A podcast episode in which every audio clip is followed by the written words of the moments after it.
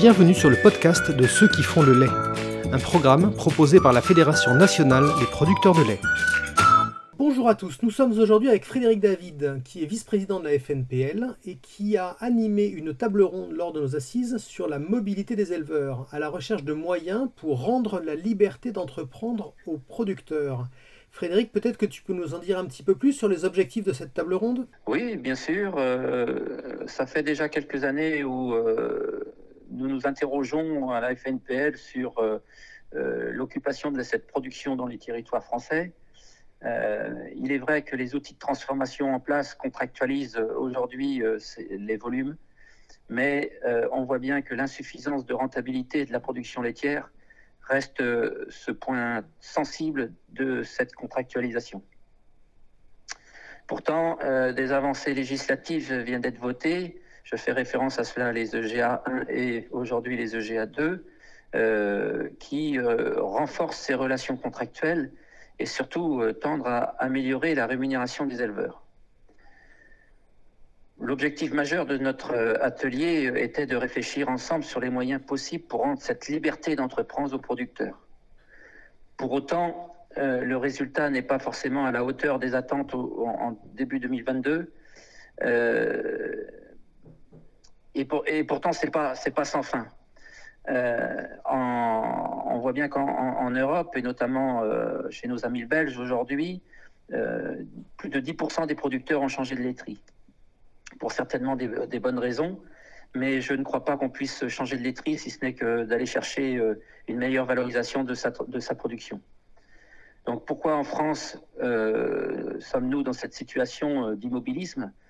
Pourquoi en France les producteurs n'ont pas l'opportunité de, choisir leur laiterie de par cette proximité d'un territoire ou même leur, possibilité d'aller euh, étendre sur des marchés euh, qui, pour eux, euh, seraient, seraient satisfaisants pour améliorer leur rémunération. D'accord, ça me paraît très intéressant. Et donc vous avez imaginé quelques pistes et maintenant c'est Christophe, je crois. Oui, tout à fait. C'est Christophe Léger qui va nous donner un peu les, pistes ou les réflexions qui sont sorties de cette table ronde. Euh, qui a été euh, très très animé et, surtout euh, bien, bien centré par rapport à, la présence d'Émilie Cavaillès, chef du bureau lait de la direction de la DGPE, qui a veillé à nous bien signaler les points législatifs actuels.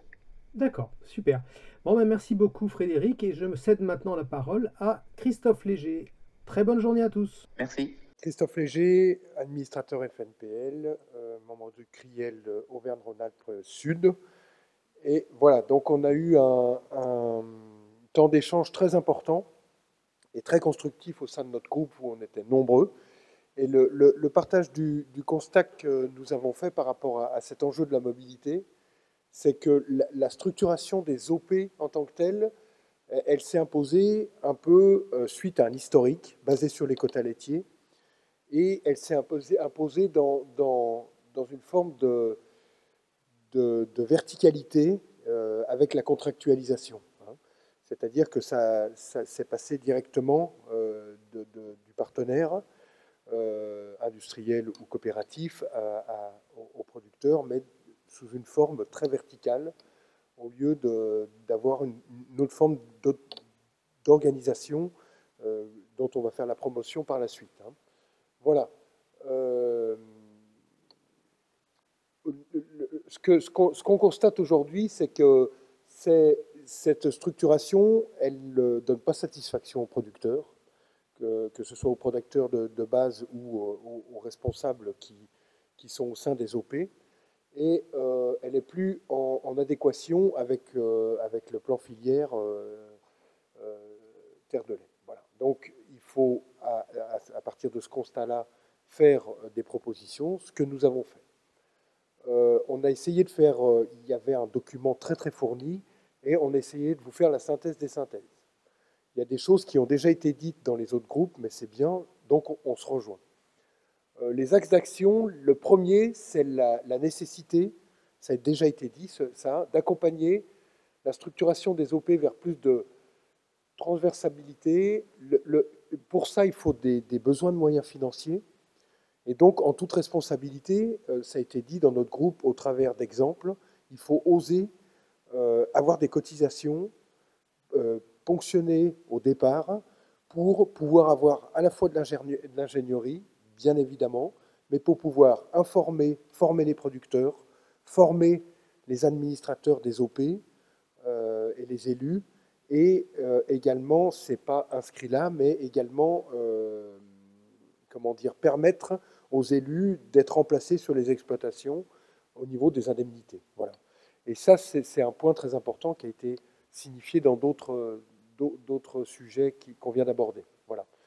mais ça, c'est tout l'accompagnement. Sans accompagnement, en fait, il n'y a pas d'évolution. C'est ça le message. Le deuxième point, c'est tendre vers une appropriation de la gestion des volumes. Euh, et ça, ça touche directement le transfert de la propriété du lait. Alors, on, l'a fait, mais on l'a fait à l'ancienne, façon quota laitier. Et aujourd'hui, il faut plus le faire dans, des termes de dynamique, en fait, et de stratégie. Voilà. Et ça, le, les OP, euh, qu'elles soient euh, mono, on va dire partenariale ou en transverse, il faut qu'elle s'occupe de la gestion des volumes. L'exemple qui a été cité, c'est souvent que, par exemple, Sodial échange du lait avec Lactalis, le producteur n'est même pas au courant, l'OP n'est même pas au courant, euh, et, on est dans le constat, et on n'est pas pro-acteur, on n'est pas moteur. Et il faut inverser cette tendance-là, au travers aussi de la gestion du froid, ben ça clairement c'est les tanks, hein. Euh, et, donc de la gestion de la collecte. Voilà. Euh, on, peut rentrer évidemment dans les détails, mais l'idée aussi, il est toujours de se réapproprier une part de pouvoir, parce que c'est comme ça aussi qu'on va chercher de la valeur ajoutée.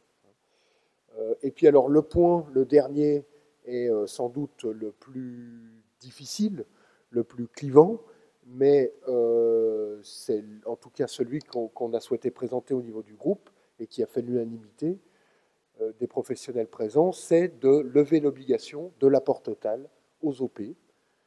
Ça ne veut pas dire que l'apport total disparaît. L'apport total, si au sein de l'OP, au sein de la coopérative, le choix est fait de l'apport total, il est tout à fait permis. Le cadre actuel le permet. Hein. Il faut savoir que les OP végétales, la vigne, euh, d'autres exemples en fruits, etc., etc., pratiquent euh, le non-apport total et le cadre, euh, qu'il soit européen euh, ou national, il doit s'adapter à la volonté professionnelle, à la volonté de la filière, et pas l'inverse. Et le, message à dire, le, plus important, c'est de dire que si les producteurs ne, ne, sont pas aux manettes de ce type de demande-là, ça ne se fera pas par les autres. Voilà.